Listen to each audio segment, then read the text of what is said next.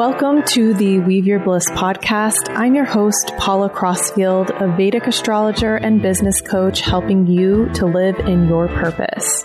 And that is what this podcast is all about. So let's jump right in to the conversation.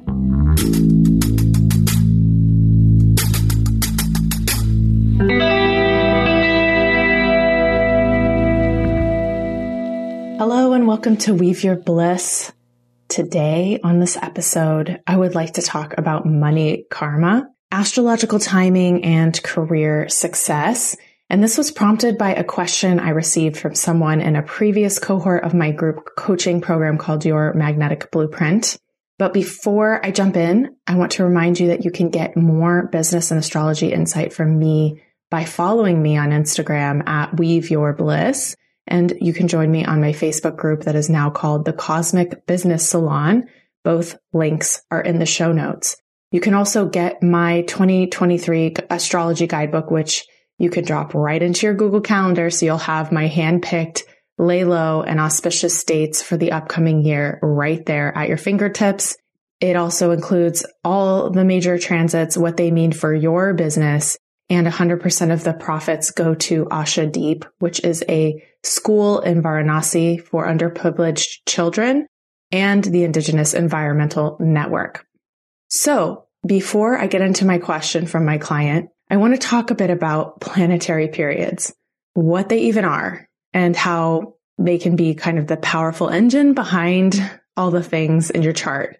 As far as I know, this is unique to Vedic astrology. So it helps you to understand why timing is so important. It's such an important topic when we talk about astrology. This also lets you start to take notice of the particulars of your personal timing. So when things will be activated, meaning that you can ease difficult karmas in your own chart. You can create more flow. You can amplify the existing good karma.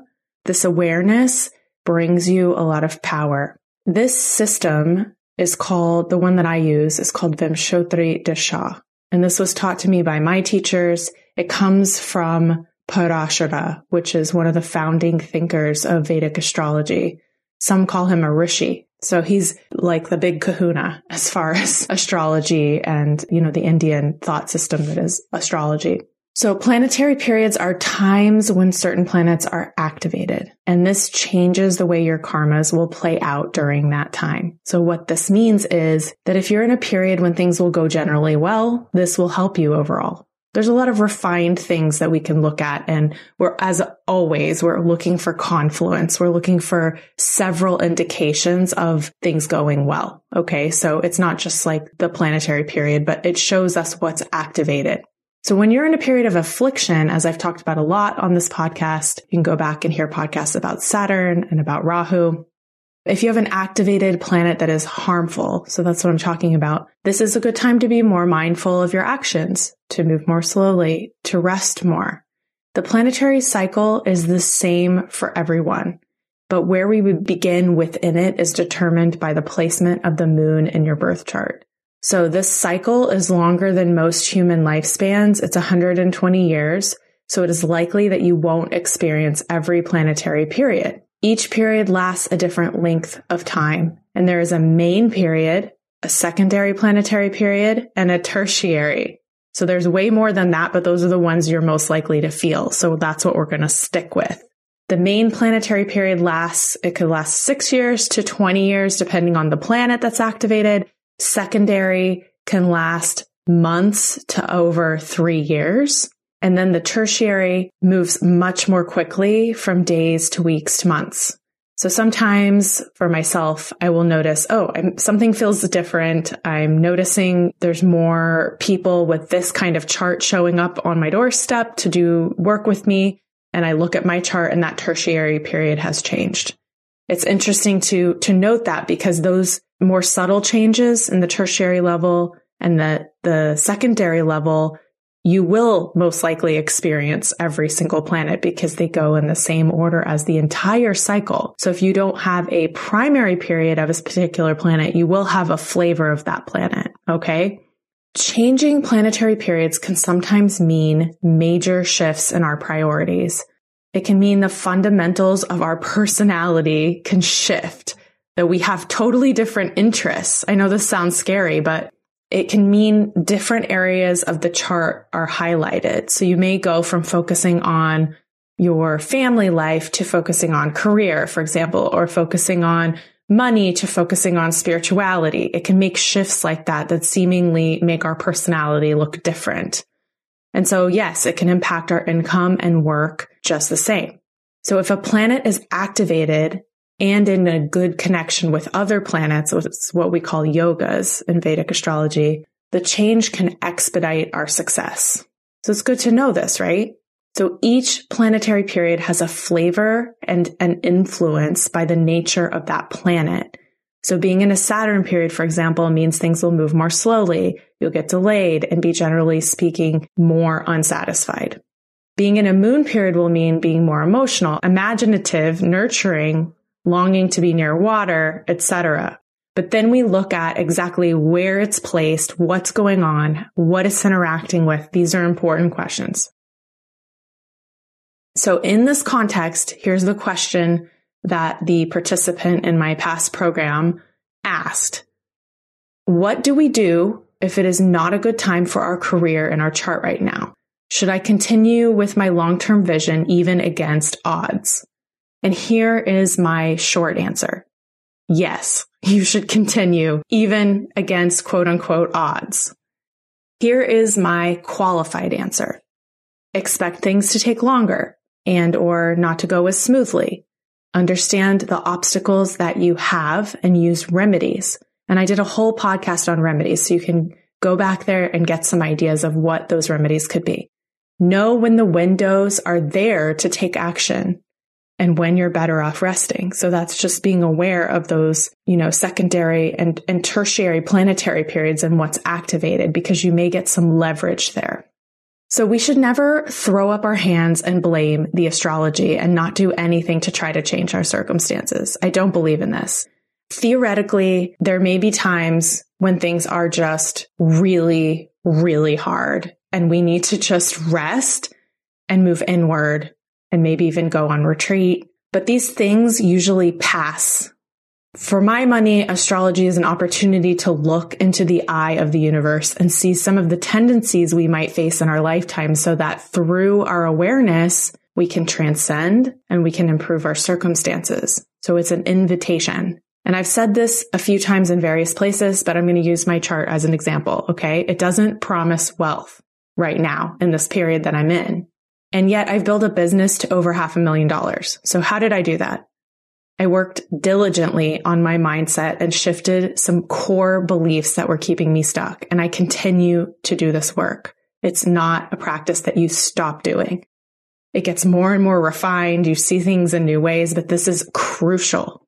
The second thing, I've widened my karmic pool by partnering with others and also partnering with organizations, right? So giving back. This is really important because when we are in a more difficult circumstance, when we partner with others, we're naturally increasing our capacity. So I also got clear about my numbers and I've been keeping close track of them. So I've said elsewhere too that Saturn is usually the planet of obstructions. My teacher's teacher used to say that every planet has an important role, but that Saturn is like the big Mac Daddy that we all need to be concerned with because he's going to obstruct things in our chart. He will obstruct our money in some way. He will uh, obstruct our career in some way. So to that end, I also do regular remedies for the planet Saturn, including having a Saturn list. I did a whole podcast on this too, but basically it's a list of things that I've been avoiding that I just don't want to do, like clean the chicken coop. It seems to always perennially show up on my Saturn list but it could also include, you know, cleaning out your medicine cabinet and throwing things out that are outdated. It can be getting rid of old clothes or sewing old clothes. You have that list of things you've been avoiding and you literally choose a few on Saturday and do them. Okay. These all sound kind of simple, but they're really profound because what we're doing is we're moving stuck energy. We are looking at the reality of a situation, whether it be our mindset or our numbers and we are using remedies like connecting with others and, you know, growing our karmic pool. These are very strategic moves. Okay. So it can be good to partner, and I'm using air quotes there with others whose karmas complement yours. And what do I mean by this? Well, in the case of my husband's karma, his karma is not really good for career right now, but he is actually in a fruitful period for money, oddly enough. So while my karma is really good for career, us being married helps my karma for money improve as my husband runs our farm and he's not in a position to be earning money right now. We're still assessing the farm and trying to figure out how we want to make money on the farm. So I am the conduit. I am earning for the both of us. The same goes for any people you partner with, whether these are people who work for you, whether they are organizations. So you might not always know based on their birth chart. Like I just told you about my husband and I, Although I will say I love to hire by looking at a person's chart and I help my clients with this as well. It's really helpful to see if you have a natural alignment. But partnering in general widens the pool and can help you have better karma overall and lessen any negative karma, as can doing things like giving back, which is especially powerful because the universe sees you as a collaborator to help that cause. So this is why I also give back in big ways and build it into my business. So I believe that the new paradigm of business that I see emerging, you've probably heard me talking about this a lot. I'm going to keep talking about it because it's really powerful. It includes collaboration, giving back, running equitable businesses, working on our mindset and stepping into alignment with our purpose, using tools like astrology to get a wider view. All of that allows us to work through these kinds of blocks like what I was describing earlier. And it allows our business to become a spiritual practice for us. So I hope this episode was helpful for you. Please let me know if you have any questions you'd like me to answer in an upcoming episode. You can just email me at paula at weaveyourbliss.com. I will be back next week with a powerful interview about plant medicine and Ayurveda. I hope you have a wonderful week.